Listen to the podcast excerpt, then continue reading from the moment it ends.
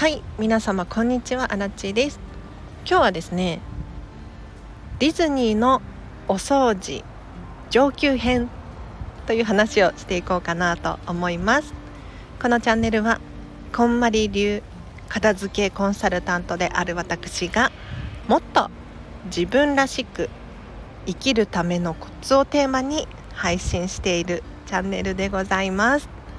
ということで皆様いかがお過ごしでしょうか？アラチはですね3日くらい前からかなルービックキューブにハマっておりまして 今日電車でもルービックキューブをカチャカチャカチャカチャやってたんですよ。そしたらね隣に座ってた座ってたおじちゃんに声をかけられて 話しながらルービックキューブをカチャカチャやるっていうことが起こりました。はいどうでもいいですね。ということで今日の本題です。ディズニーのお掃除上級編という話をしていこうかなと思います。はい初級編と中級編をすっ飛ばして上級編について話をしていこうと思うんですけれど皆様ディズニーランドのゴミ箱って一体いくつあるかご存知でしょうか？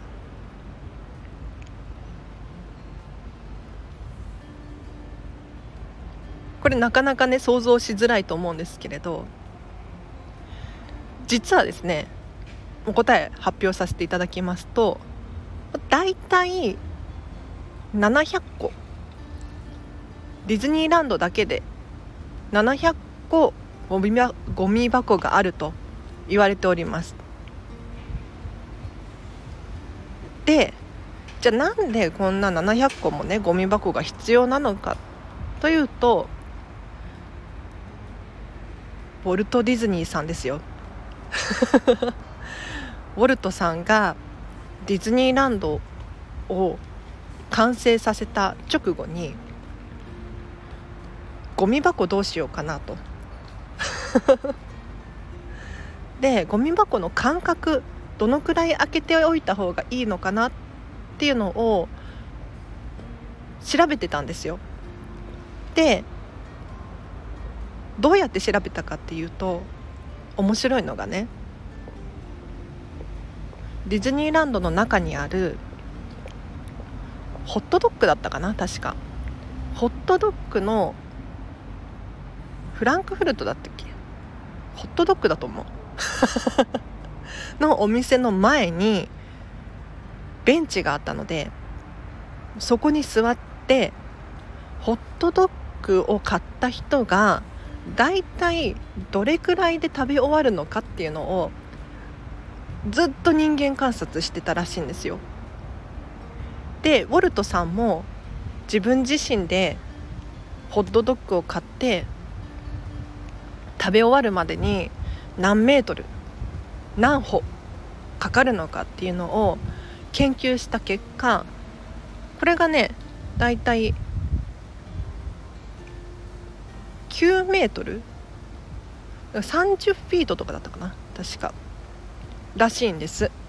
要するに人は何かを食べ終わったらゴミ箱が欲しくなるので目の前にゴミ箱があったら不快感を感じることなくゴミを捨てることができますよね。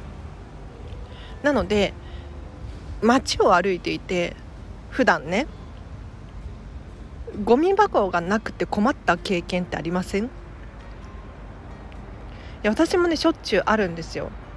もうゴミ箱ないかな探すんですけれどなんか今時ゴミ箱が少なくってもう仕方ないからカバンの中に入れたりとかするんですけれど一方でディズニーランドの場合は至る場所にゴミ箱が置いてあるのであらゆる場所にゴミ箱が置いてあるのでゴミ箱がなくて捨てれないっていうこの感情を抱くことがないんですよ、まあ、ゼロではないかもしれないけどほとんど不快を感じない。これがすごいですよね。で今日話したかったのはその話じゃなくて 上級編だから。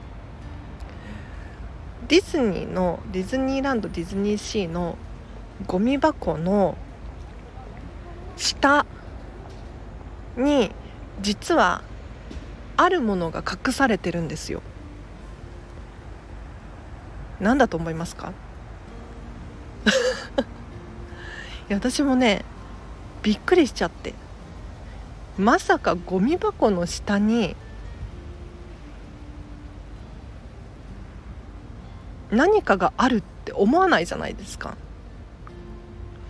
でもね皆様よく考えていただきたいんですけれどディズニーランドのゴミ箱って定位置決まってません？ゴミ箱の場所が移動するっていうことってなかなかないなと。なぜならゴミ箱の下にあるものが隠されてるから。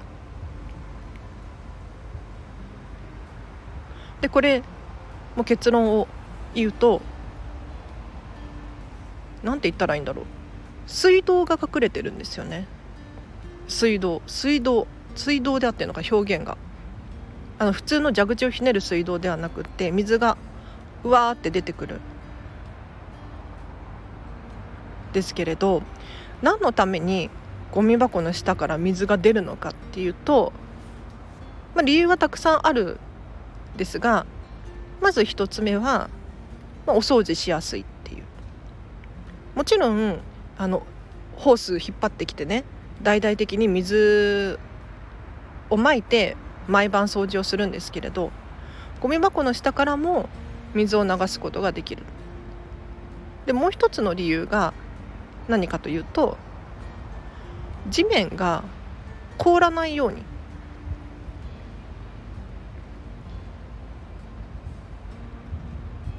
たとえたとえ千葉県であっても冬はね雪が降るんですよ。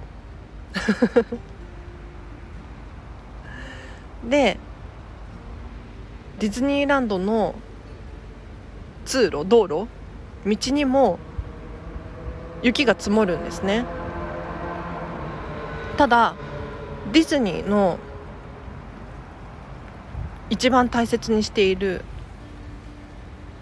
行動基準これが安全なんですよ。安全が第一。だから地面が雪になっていてゲストもしくはキャストが滑って転んだら大変ですよね。なのでそうならないためにもゴミ箱の下から雪の日とかは水が出るんですよ。お湯かな？分かんないけど。遭遇したことがないから。今度雪の日にわざと行ってみよう。水が出るようになってるんですって。だから私たちはいつ行っても安心安全にパークを遊ぶことができる。ですね。はい。ということで今日ねもう一個喋りたかったんだけれどちょっと思ったより長くなっちゃったのでここまでにします。皆様いかがでしたでしょうか？ディズニーのお掃除はねめちゃめちゃ参考になるんですよ。だからといってアラチェが自宅のねお掃除を徹底的に磨き上げてるかって言ったらそういうわけではなくて ただ参考になるっていうね。私自身は申し訳ないけどもう面倒くさがりやすぎて本当に。頑張れないんですよね。だからお掃除をどうやって楽にするかっって言ったらもうとにかく物を減らす。そうすればもう基本的にお掃除ロボにお掃除は任せてるんですけれど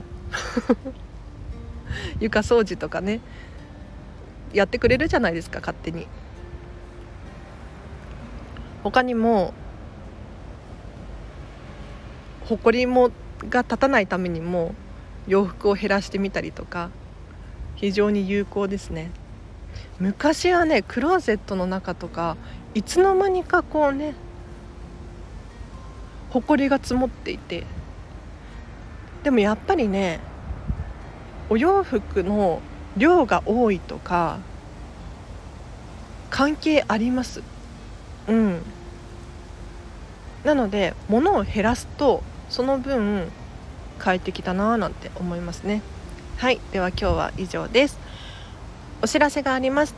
フェムパスさんでウェブ記事を書いております。フェムパス片付けで検索していただくかリンク貼っときますのでそちらからチェックしてみてください。あとはインスタグラムやってます。こちらもリンク貼っておきますのでぜひぜひ見てみてください。最近はですねディズニーの投稿多いですね。いやディズニーのお片付けお掃除。私はね本当に感動しておりまして。何に感動してるかって言ったらやはり私も片付けのプロなんですけれど言って今年でディズニーリゾート40周年なんですよ。40年間あのパークを保つっていうのはもうね半端じゃない努力をしているだろうなと。だって私ですら忙しくなったりとかもう心がモヤモヤしてきたりとかするとお部屋荒れてきますから。なんだけれどディズニーってみんなアルバイトじゃん。言ってしまえばね。にもかかわらずあんなに美しくてあんなに楽しいっていう本当にすごいんですよ。でさらに言うと各アトラクションとかレストランショップ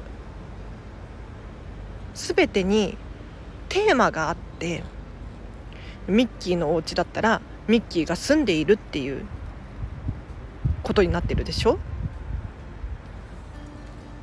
他にもアリスのレストランがありますけれどアリスの世界観を表現しているわけですよ。ってなった時にもうね全てが徹底されていてここにこれが置いてある意味理由っていうのが絶対に完璧にあるのが面白いなと。でそこに感動した私は最近インスタグラムでそういう写真を載せております。はい。あとお知らせとしては荒地にお仕事のご依頼等がある方いらっしゃいましたらまずはお問い合わせホームからお問い合わせください。例えば私から片付けレッスンが習いたいとかうちの会社や学校でワークショップやセミナーができないでしょうかとかあとはそうだな